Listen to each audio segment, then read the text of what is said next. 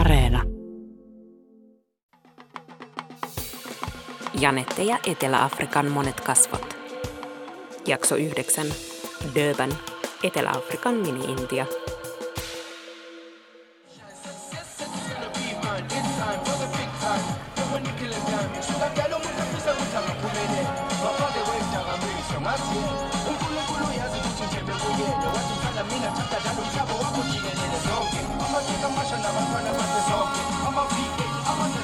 Matka Durbaniin taittuu auton kyydissä. Mä en tiedä Durbanista entuudestaan oikeastaan mitään. Cape Towniin ja Johannesburgiin liittyen mulla oli jo ennen paikkoihin tutustumista jotain käsitystä olemassa, mutta Durbanista en osaa sanoa paljoakaan. Tiedän, että se sijaitsee jossain päin Etelä-Afrikan itärannikkoa, siellä on vuoden ympäri lämmintä ja houkuttelevat hiekkarannat, ja puutuimmat kielet ovat englanti ja zulu.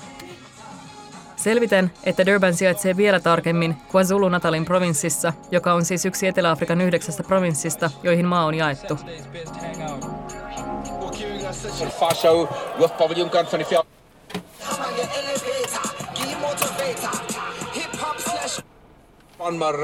Vaihtelen autossa radiokanavaa ja panen merkille, että tarjonta vaikuttaa monipuoliselta.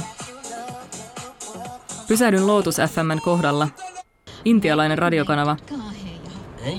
Muistan, että joku oli joskus sanonut, että Durbanissa asuu erityisen paljon intialaisia.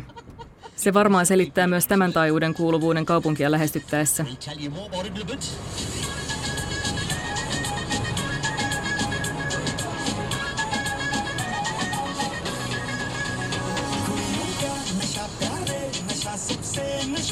Olin tutustunut Alroy-nimiseen kaveriin Cape Townissa Jennin hostellissa, ja hän oli sanonut, että voisi näyttää Durbanissa paikkoja, kun pääsen perille.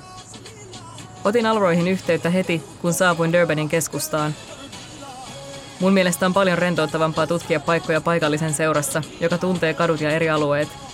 Oma suuntavaistoni on muutenkin kuusivuotiaan tasolla, mikä ei ole etu vierassa kaupungissa.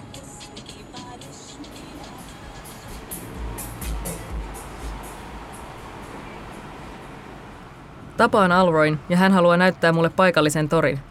Siellä on myynnissä paljon muun muassa vihanneksia, kosmetiikkaa, ruokaa ja intialaisen keittiön mausteita. Alroy selittää mulle innoissaan kaikista ihanista ruuista, mitä täältä saa, ja ostaa meille myös tuoreita samosoja.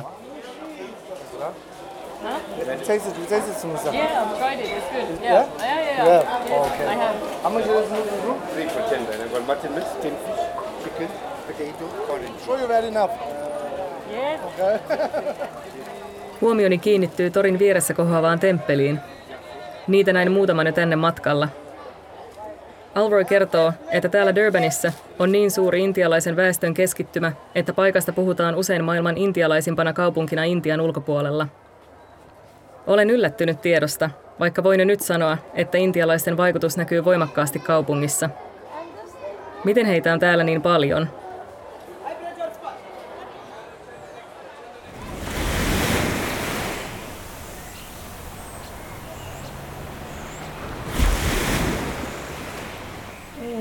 I woke up three in the morning. Three in the morning? Do you, do you wake up every every morning very, at three o'clock? Very early in the morning, and um, had a bath. Okay. Till I washed my few clothes, whatever I need to wash, personal clothes, and then at four we get our. Alro järjestää mulle tapaamisen vanhainkotiin, jossa on enimmäkseen Etelä-Afrikan intialaisia iäkkäitä ihmisiä. Paikka on hyvin siisti, säihkyvän kiiltäviä liukuovia ja lattioita myöten, ja tunnelma on suorastaan harmoninen. Sisällä on myös miellyttävän viileä lämpötila, ulkona vallitsevan trooppisen hiostavan Durban-ilmaston vastapainoksi. Pääsen juttelemaan Puppli-nimisen asukkaan kanssa. And um, may I ask how old are you? Yes, you can. Can you guess? Um, I might guess wrong. And I will guess if you can. Maybe somebody told you. No, but he told me maybe, could it be around eighty-five? ninety-two. Oh, you're ninety-two years old? Yes. My goodness. I was born in um, twenty-sixth of March, second of March, nineteen twenty-six. Puppli on kerrassaan valovoimainen ja eloisan oloinen ikäisekseen. En olisi ikinä uskonut hänen olevan jo yhdeksänkymmentäkaksivuotias. Puppli kertoo syntyneensä Marysburg-nimisessä paikassa, noin tunnin ajomatkan päässä Durbanista. But I went to Methodist Indian Primary Government School. That was not very high, just, you know, it's, it's our custom in the Hindu custom. When a girl is big, they don't go to school. So they stopped me from school. Really? I couldn't go further. So just went a few months, you could say in seven, and then I had to stay at home. But just didn't stay at home. Uh-huh. Then, then now they're looking for a boy to get me married now, because Indians, they get married young. Puppli kertoo käyneensä koulua vain kuusitoistavuotiaaksi asti. Hänen tätinsä, jonka kanssa orvoksi jäänyt Puppli asui, päätti, että tytön oli tuolloin jo korkea aika mennä naimisiin. Puppli sanoo, että hänen tätinsä oli käynyt hyvin vähän kouluja, ja täti piti koulua tärkeämpänä sitä, että vanhasta intialaisesta perinteestä pidetään kiinni. Perinteen mukaan tyttöjen kuuluu mennä nuorena naimisiin, ja jos avioliitto ei toteutuisi nuorena, ajateltiin, että tytössä on jotain vikaa. Näissä tavoissa on monen Etelä-Afrikan intialaisen nuoren ihmisen onneksi menty kuitenkin eteenpäin. Today's girls, even if they don't want to get married, they don't. When, when my uh, granddaughter, sixteen now, she's gone to Johannesburg, she wants to become a doctor, she's my great. Vaikka ajassa ja tavoissa on menty eteenpäin, haluan kuitenkin palata vähän vielä taaksepäin ja kysyä Pupplilta, miten intialaiset ovat saapuneet Etelä-Afrikkaan, ja onko totta, että Durban on intialaisvoittoisin kaupunki Intian ulkopuolella?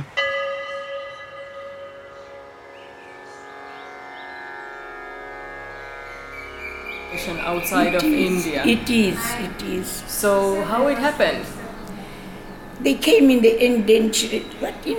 Indentured. Laborers. Yeah. Mm-hmm. They were brought here, you know, for, the Indians were brought here in eighteen sixty, I think, yes, in eighteen sixty they were brought, and one, my late father-in-law was one of them. They were two brothers. One name was Rangi Singh and one my late father-in-law was uh, Kunjbihari Singh. Mm-hmm. And the Rangi Singh stayed in Tugela, you know, like Zululand side. And my late husband stayed in Devon, in in Sikali. Yeah, that they did farming there. Mm-hmm. After they finished their labouring in the indentured labours, you know, when they got their money and all, then they shifted to their own, own land, they bought the land, they built the house, indentured laborers, yeah.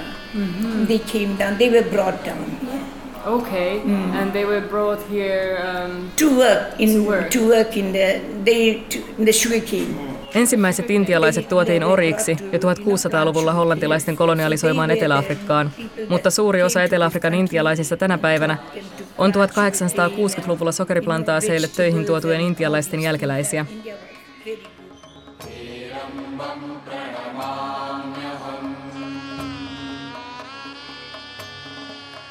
Puppli selittää, että esimerkiksi hänen edesmenneen puolisonsa isä oli yksi plantaaseille tuoduista intialaisista, eli indentured laborer. Tuohon aikaan Etelä-Afrikka oli brittien kolonialisoima, ja töihin tuotuja intialaisia kohdeltiin usein kuin orjia.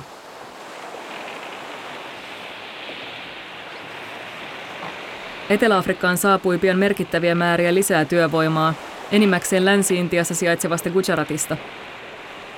Heistä kolonialistit alkoivat käyttää nimeä passenger Indians. He olivat enimmäkseen kauppiaita ja liikemiehiä, jotka saapuivat omalla kustannuksellaan etsimään bisnesmahdollisuuksia Etelä-Afrikasta. He myös laajensivat bisneksiään ja intialaisyhteisöjä Etelä-Afrikassa Durbanin ulkopuolelle.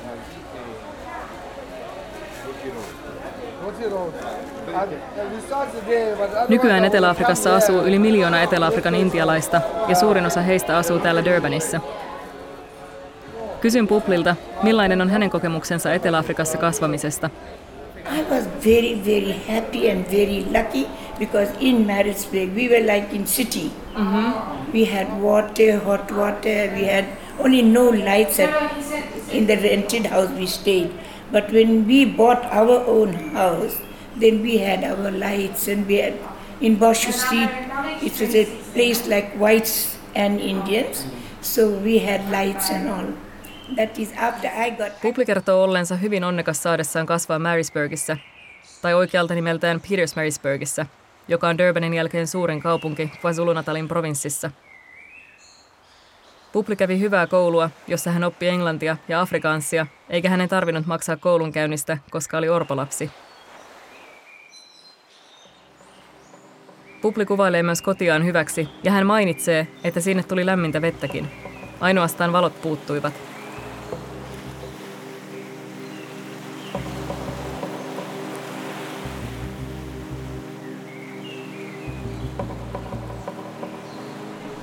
That is after I got, I got married in Durban, but Durban was too wonderful for me. It was right, the sea was right in front of me, yes. And um, I thought I came into paradise. And, you know, it's a, it was a European area, mm. But that time there was no apartheid. You know, there was no calabar, like, not like today, but uh, our neighbors were, you know, Mister Swains, they were Robinsons, they were such lovely people. We were all friendly. There was no, uh, you know, calabar that time. We had some good people. Pupplin ollessa nuori, apartheid ei ollut vielä alkanut, ja hän kokee elämän olleen hyvää naapurustossa, jossa Singhit ja Robinsonit asuivat vierekkäin. Apartheid-politiikkaa alettiin harjoittamaan vuonna tuhatyhdeksänsataaneljäkymmentäkahdeksan, ja pian sen myötä myös Pupplin täytyy muuttaa pois Marysburgista. Yes, you see now that the whites had to make a segregation, I suppose. That's the word you use it as. They say the whites must stay this side, the blacks must stay this side, the Indians must stay this side. That was what they call it apartheid. Eh? Group areas, that's it. It was the group areas, they made it. But they gave us nice places, nice homes, nice land. So we built our own, own houses there. So the house I built from Amgeni Road was in Amshwatidana Township. Mm-hmm. It's near Karvastan, also Indian area. Yeah, in Chatsworth, they are called...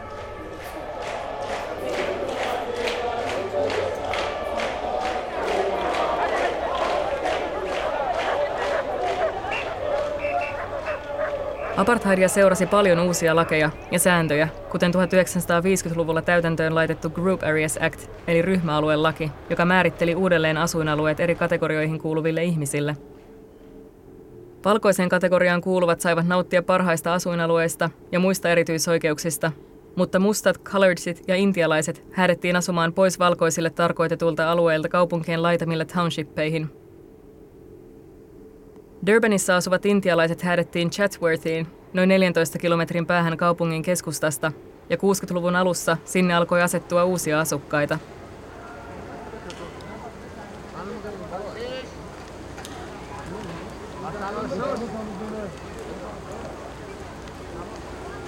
Puppli kertoo, että hän perheineen sai hyvän kodin Chatsworthin erästä lähiöstä, ja myöhemmin he rakennuttivat sinne oman talon. Chatsworth Township oli tarkoituksella suunniteltu valkoisten asuinalueen ja mustan Umlazi Townshipin väliin ikään kuin puskuriksi. Durbanin Chatsworthissa asuu vielä tänäkin päivänä paljon Etelä-Afrikan intialaisia, vaikka apartheid-politiikan aika on jo ohi. Joillekin Etelä-Afrikan intialaisille Chatsworthilla on suuri merkitys, ja se kuvastaa monille nousua sokeriplantaaseelta keskiluokkaisiin elinolosuhteisiin. Eräässä artikkelissa kirjoitettiin, että Etelä-Afrikan intialaiset muodostivat apartheidin aikaan maan ensimmäisen ei-valkoisen keskiluokan.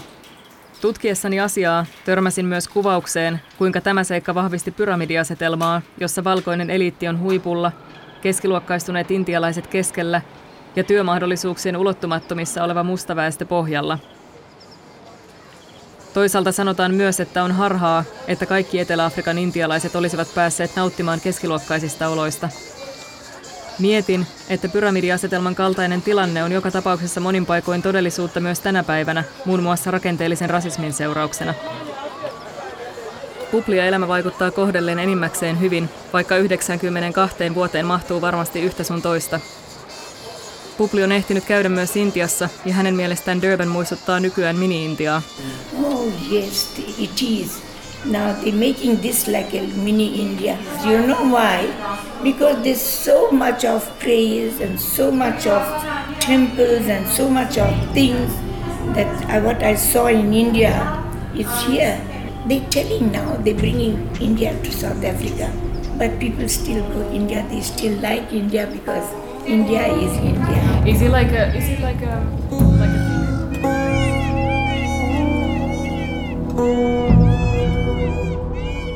Puplin mielestä Etelä-Afrikassa asuvien ei tarvitse edes mennä Intiaan, koska kaikki, mitä siellä on, löytyy kuulemma nyt myös täältä. Olen melko varma siitä, että Intiaan kuitenkin kannattaisi mennä, kun katselee Puplin lisääntyvää säteilyn määrää Intiasta puhuttaessa. Hän jaksaisi kertoa matkoistaan Bombeihin ja Kalkuttaan koko päivän, ja hänen iloisessa seurassaan myös viihtyisi paljon pidempään. Valitettavasti vierailuaika tulee täyteen ja meidän täytyy lähteä.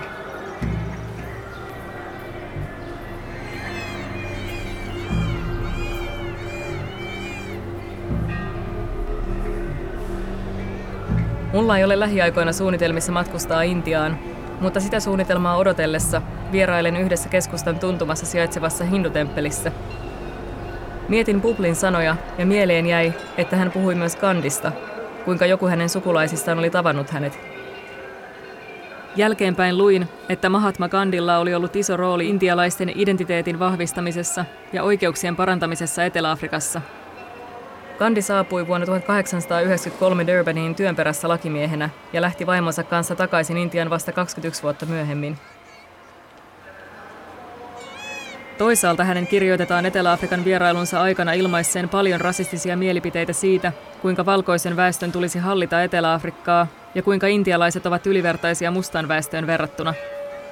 Tällaisia asioita en odottanut lukevani useimmiten hyvänä rauhantaistelijana kuvatusta Gandhista, vaikka hänen sanotaankin kasvaneen ulos tällaisesta ajatusmaailmasta varttuessaan.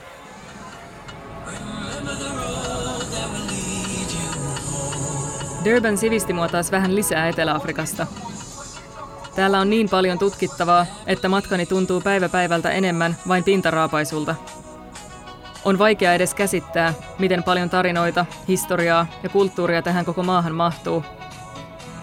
Ja miten paljon täällä oppii myös ympäröivästä maailmasta.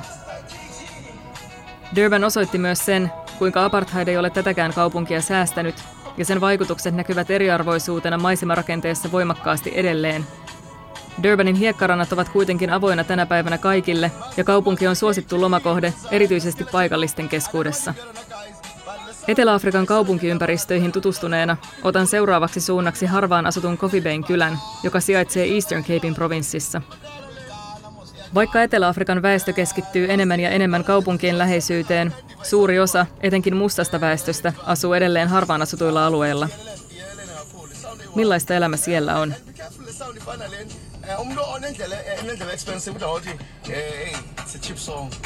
Go and be careful of a chip saw. If I hit it, I'll all over.